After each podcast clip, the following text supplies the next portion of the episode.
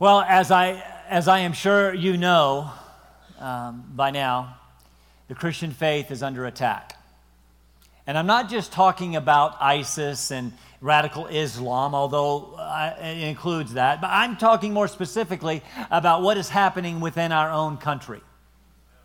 While founded on Christian principles, our country is becoming increasingly ungodly and immoral and, and, and therefore, of necessity, hostile to our faith, to our beliefs, to our morals, to our values, to our very way of life. I mean, just, just for a moment, can you imagine 20 years ago having the conversations that we're having today?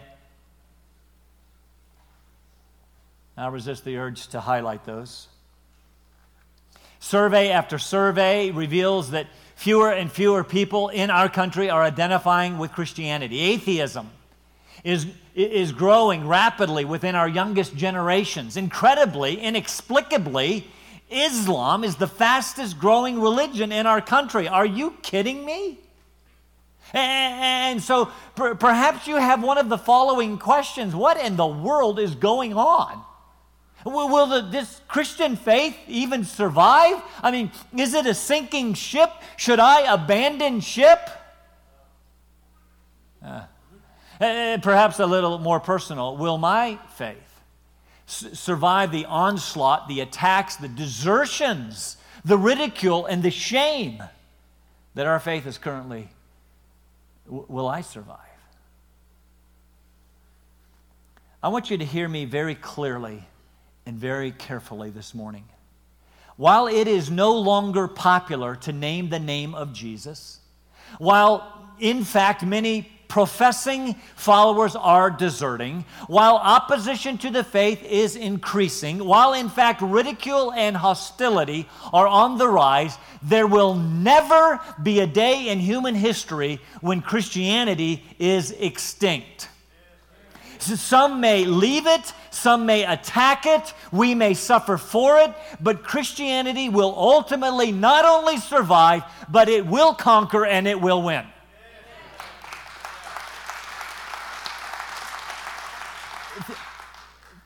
Think of its rather inconspicuous, inconspicuous, insignificant beginnings. I mean, it didn't really have a very glamorous start. The, the, the time was ripe in Israel for, with messianic expectations. Oh, to be sure, those expectations were skewed, uh, but, but the Jews were ready for the appearance of their Christ nonetheless. Now, I don't think you can actually say that Jesus burst on the scene. Not really. I mean, it was after a scandalous birth in that incarnation. Uh, he, he certainly grew up in the wrong town, at least not where you would expect the Messiah to grow up. Na- Nazareth of Galilee, can any good thing come out of Nazareth? And, and so it began. And, and, and while his teaching was different, it was with authority. He had the audacity to confront the religious establishment of the day. He was certainly garnering attention, but not the right kind, or so it seemed. Sure, he performed some incredible miracles, healing the sick, casting out demons. There could be no denying those miracles. And so that same religious establishment denied the source of his miraculous power. What you do, you do by the power of Satan.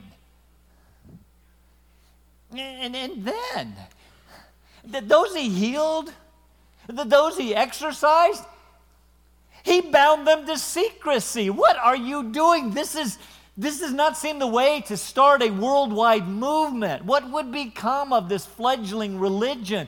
Would it even make it? Oh, sure, he gathered many hearers. The crowds grew, with many even professing to be followers. But then he began teaching them in, in parables, and he did it so they wouldn't get it. And, and then somewhere along the way, his teaching is going to become a, too difficult, too challenging, too demanding. Eat my flesh, drink my blood. What? And slowly the crowds are going to bleed away. And then there was the way that this movement seemingly ended with the crucifixion of this would be Messiah. Oh, sure, there were reports that he'd raised from the dead, but Come on, there were only 120 followers left. By almost any measure, that's a failure. Would it make it? Would it survive, or would this Jesus of Nazareth melt into obscurity like many so called Christs before him? Uh, uh, okay, sure. It has for a little while. Uh, okay, for a couple of millenniums now, but, but maybe, just maybe, Christianity has had its day in the sun. Maybe it is in its waning days of popularity. Maybe it's even in its waning days of existence. Maybe it's dying a slow, painful death. I need you to hear me clearly and carefully. The, the Christian faith will not only survive, it will win. How, how, how, do I, how do I know? Turn with me to Mark chapter 4 and our continuing study of this book. We come to the last two parables that I have been calling the parables of the kingdom. Jesus has made clear why he spoke in parables to conceal truth from those who, who would refuse to believe, those who would oppose him and us. They're not going to get it. And he spoke in parables to reveal uh, deeper, encouraging truth to those who do believe this morning, the deeper, encouraging truth for followers of Jesus is that the kingdom will not only make it, it will grow miraculously and magnificently. How? It is, after all, listen to me, it is, after all, God's kingdom. Our sovereign God and his glorious kingdom will prevail. Read the text with me, Mark chapter 4, verses 26 and following say this. And he, that is Jesus, was saying, the kingdom of God is like a man who casts seed upon the soil. And he goes to bed at night and, and gets up by day, and, and the seed sprouts and grows. And how? He himself does not know. The soil produces crops by itself. First the blade, then the head, then the mature grain in the head. But when the crop permits, he, the farmer, immediately puts in the sickle because the harvest is come. And he said further, uh, How shall we picture the kingdom of God? Or, or by what parable shall we present it? It's, it's like a mustard seed, which, when sown upon the soil, though it is smaller than all the seeds that are upon the soil, yet when it is grown, it, it grows up and becomes larger than all the garden plants and forms large branches so that the, the birds of the air can nest under its shade. With many such parables, he was speaking the word to them so far as they were able to hear it. And he did not speak to them without a parable, but he was explaining everything privately to his own disciples. The parables of the kingdom. These parables begin with the parable of the sower, and they end with these two parables uh, uh, uh, about seeds. There, there's, a, there's this continuity in the kinds of, of parables, but they communicate not different contradictory truths, but they do communicate different complementary truths. Two parables which clearly communicate.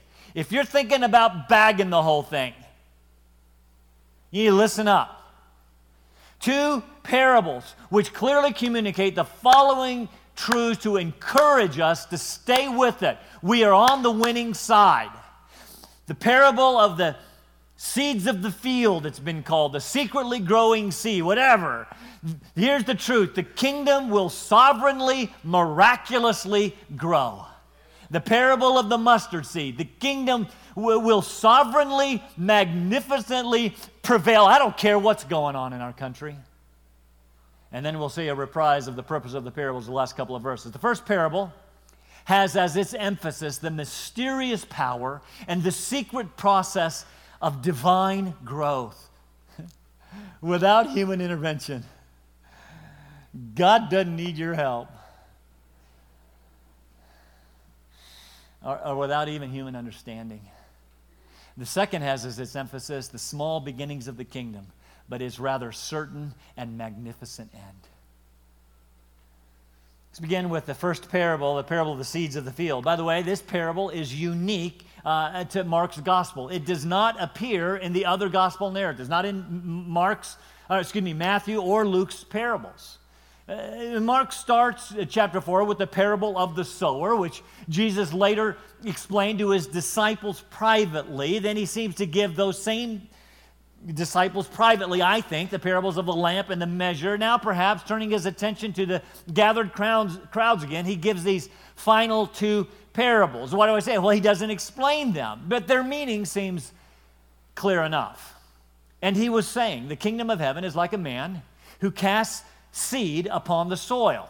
I know at this point I had that. What is the deal with Jesus comparing the kingdom to something so mundane as a farmer sowing seed? I mean, wouldn't it be better to, to compare the kingdom to something more grand and something more glorious? I mean, like majestic mountains or beautiful sunsets or vast oceans or maybe even powerful empires and rulers? What's the deal with the seed? Why a mustard seed rather than, I don't know, the cedars of Lebanon? Because he's reminding us of the paradox of the gospel.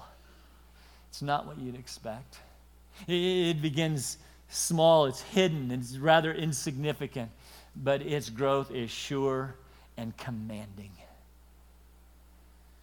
Now, these parables remind us uh, of the parable of the sower. But the focus of this story is not on the soil. Remember, we, we said that could be called the parable of the soils, actually. It's, it's not on the soils and how it is received. It is, the focus is on the seed. In fact, it seems this seed falls only on good soil, and the good and the seed in this good soil grows. But here's the question. Here's the question of the, the parable is asking how? How does it grow? I mean, this man casts the seed on the soil. Again, must be good soil. He goes to bed at night and, and gets up by the day. The, the, wording is such there that he does this over and over. He goes to bed uh, at night, gets up in the morning, goes to bed, gets up over and over. He, he, he doesn't do anything else. You see, he's broadcast the seed. That's all he can do. He cannot make the seed grow. In fact, here he doesn't even know how it grows. But make no mistake about it, it does. The seed sprouts and grows. The soil produces this crop by itself. That is, without the help of one, the one who sowed the seed. It grows, first the blade, then the, then the head, then the mature grain within the head. And, and then when the crop permits, that is when it's done, the, the farmer immediately puts it to the sickle. The, the, the harvest has come. Anyone who has ever planted a garden knows how, how glorious that can be. You put seed in the ground, and every morning you, you get up and, and you check on it, right? Uh, in, in, my, in my backyard, I have, a, I, have a, I have a garden, a four by four foot plot of ground that I plant seeds. And, and, and, and every day I would take my kids, let's go walk through the fields. I'm not kidding. I do that. They go, okay, Dad. And we go look, and but we'd plant the seeds, and then we'd be really, we'd be excited. We'd be looking for the little seed to burst through the ground, and then pretty soon it would grow, and it would start putting forth those like little bitty tomatoes, and that's the way they remained on my garden. But that doesn't matter. It was, it was amazing to, to watch this. It's incredible. And I didn't do anything except plant the seed. He who has ears to hear, let him hear. Now, now, now, now, one challenge we have is to not take elements from other parables and cross pollinate. That's a pun. Each parable, each parable must stand on its own. So, what is the meaning of this particular parable? I mean, the sower could be Jesus. In fact, some suggest that he is, but I think it's doubtful since this man, the, this farmer, doesn't know how the seed grows. I suspect Jesus knows. the, the, the, seed is, is still likely the word of uh, the word or the message of the kingdom. The message of the kingdom has been repent and believe the gospel. The, the soil is again likely those who hear, but, but again, in this parable, it seems to be only good soil since the seed um, pro- grows and produces a crop. But the emphasis isn't on the soil. The, the, the, the sower then puts the grain to the harvest, bringing in the results of the work of the, of the word of the kingdom, harvesting those who have heard in this case and believed, thus producing a crop, no doubt some 30, some 60, you know, some 100 fold. But, but, but what is, okay, so what is the primary teaching of this parable?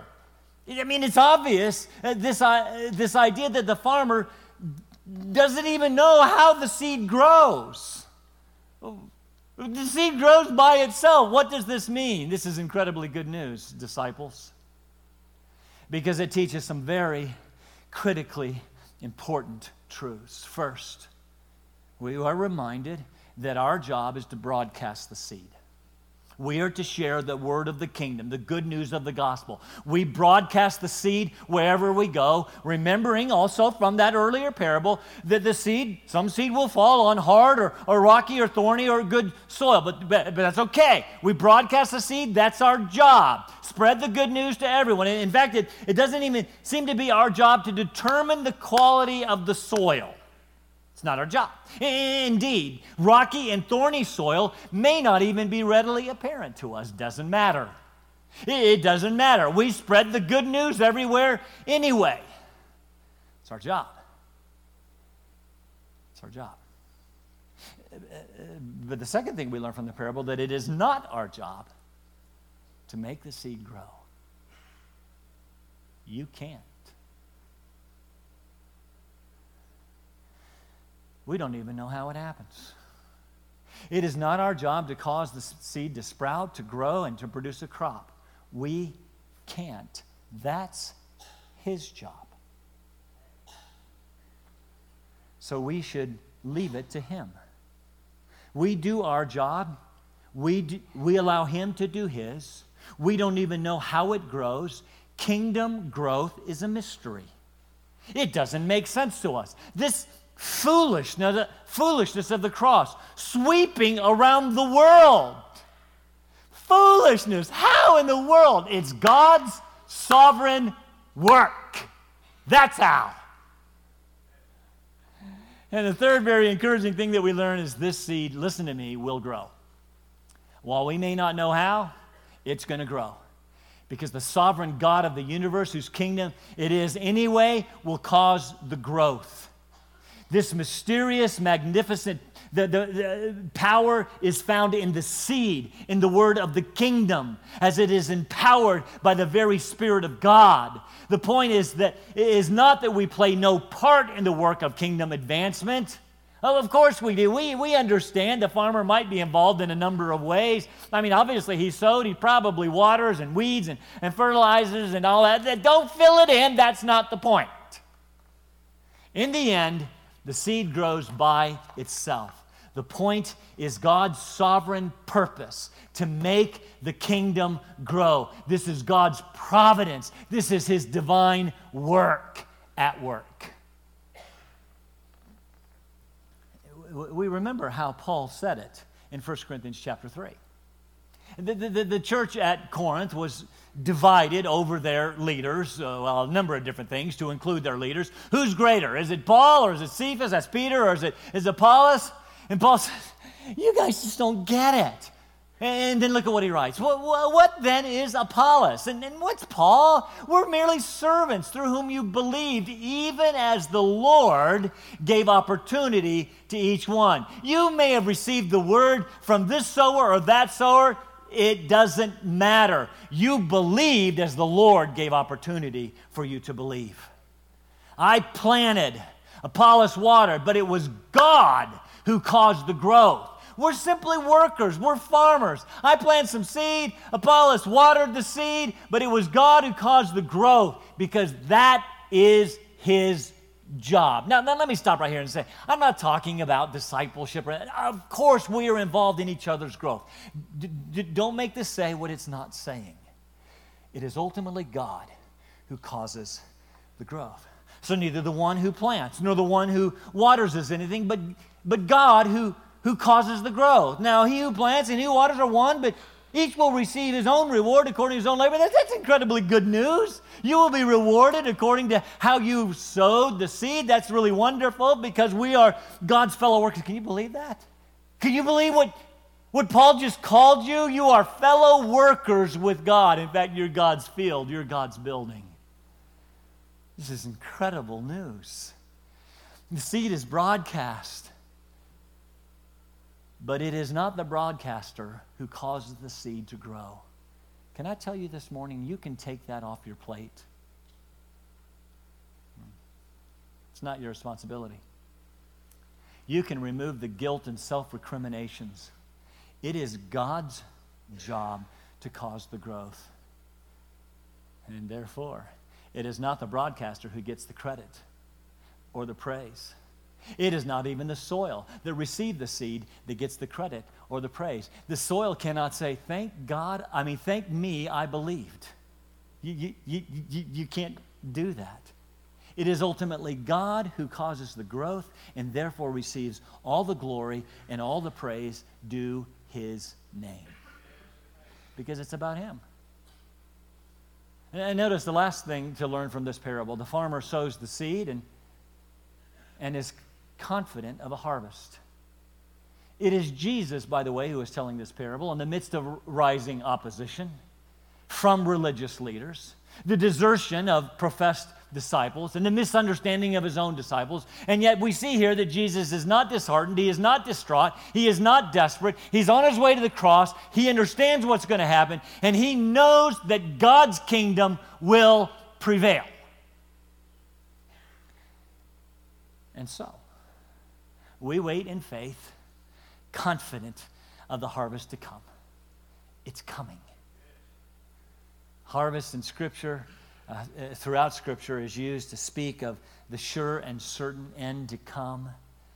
Uh, and, and, so we can sleep. That, that is like the farmer. We can go to bed at night. We can rest without anxiety and humble, listen carefully, in humble confidence that God has invaded this troubled, broken world and his kingdom will survive. More than survive, it will grow. Here's what I want you to understand this is God's kingdom, all of it. He is the sovereign king of his universe. He has not abdicated his throne. This is all his doing. We do our part, but ultimately, salvation, the growth of the church, the growth of his kingdom, all his, all his doing. We are just privileged to participate in the sowing and we get to participate in the harvest. God is in charge of human history and he will bring his kingdom to its predestined consummation, and no, listen to me, no human action or no human opposition will change that. I don't care what's happening in our culture. I don't care who's staying with it and who's deserting. I don't care if it is popular to name the name of Jesus today. I don't care what this internet site says or what this professor says. Doesn't matter. God will prevail. Brings us to the second parable very, very quickly the parable of the mustard seed, verses 30 to 32. And he said, How shall we picture the kingdom of God, or by what parable shall we present it? it, it it's, it's like a mustard seed, which, when sown upon the soil, though it is smaller than all the seeds that are on the soil, that are upon the soil, yet when it is sown, it, it grows up and it becomes larger than all the garden plants and forms large branches. Remember, we don't know how it grows, but this one grows incredibly, so, so much so that the birds of the air can nest under its shade. Look at the parable itself before we consider its meaning. Jesus says that the kingdom of God is like a mustard seed, smaller than all of the seeds that are sown upon the soil. Stop, stop right there. yeah, I know. Lots of people uh, want to point out that Jesus made a terribly dreadful mistake here. I mean, come on, as a supposed creator, he should have known that the mustard seed is not, in fact, the smallest of, of all seeds. That's not, by the way, what he said. Uh, he, he said it was the smallest of the seeds sown by gardeners and farmers at this time in Palestine. In fact, you may be interested to know that the mustard seed was proverbial at this time for its smallness. So there's no reason to get concerned here as if Jesus lost it. He's not giving a, a, lesson in botany, but he is speaking proverbially in metaphor that these first century hearers would have understood. Okay? So don't let this bother you. He said, here's his point. It is a very small, seemingly insignificant seed. Everybody understood that, about the size of a grain of sand. but it is sown in the soil and grows to be a rather large plant, up to 10 or 12 feet high, as I understand it, such that it can be said to even have branches, such that so big the birds can come and nest under the, the shade. Okay, so what does that mean? Again, we, we must not take other elements of other parables and unnecessarily apply them here. Here, the, the soil is, is, is ne- not necessarily the different kinds of hearers, it's more likely the world. That's how we are to understand it when Jesus tells this parable in Matthew chapter 13. The kingdom of God is sown into the world, it's like a mustard seed. And now, in what way is it like this mustard seed? In two very clear ways.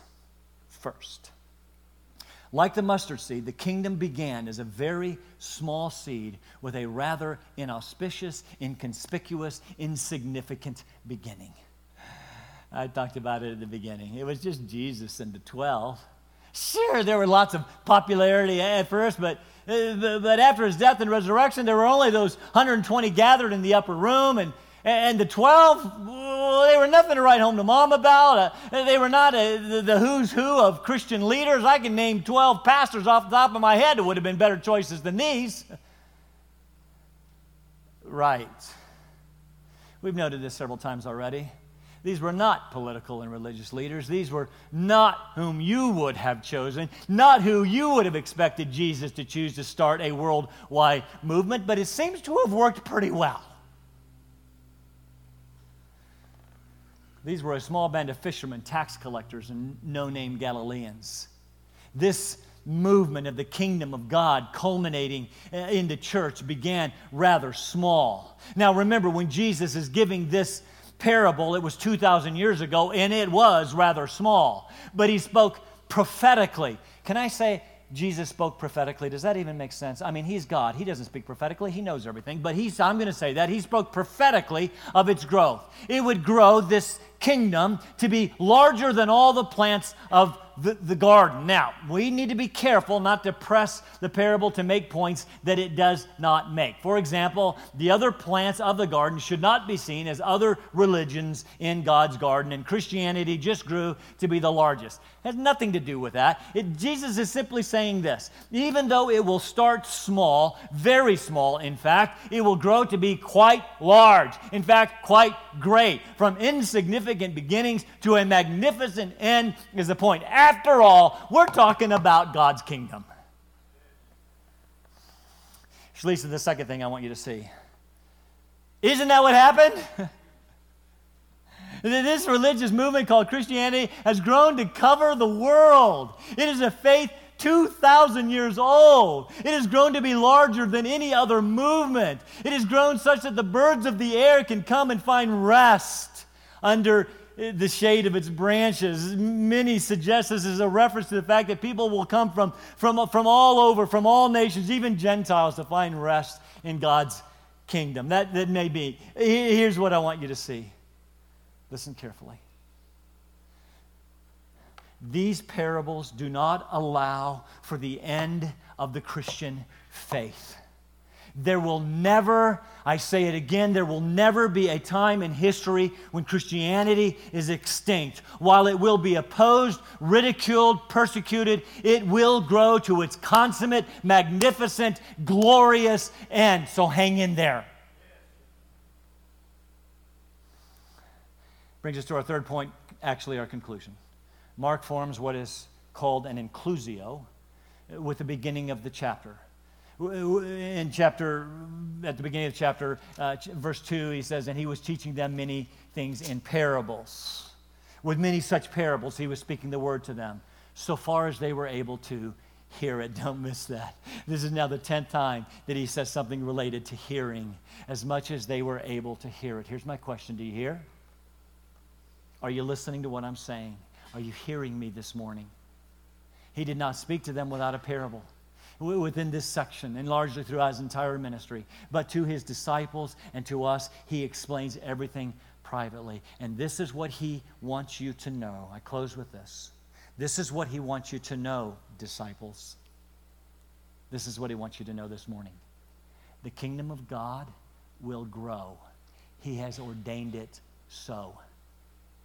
So, despite human effort to extinguish it, to oppose it, to ridicule it, to shame it, to change it, to stamp it out, it will grow. In fact, in the face of the most severe persecution, are times and places where it grows most magnificently. You do understand that in China, where Christianity was largely outlawed, it's estimated that there are over 100 million true believers today, more probably than the United States. Despite human effort, it will grow. And disciples of Jesus, it will be brought to its most glorious, magnificent end. It will, in fact, it has, in fact, become the greatest transforming power in the world to the glory of his name. So, will Christianity survive? I think that it is doing just fine. Thank you very much. Will you survive? I think you will. Let's stand for prayer.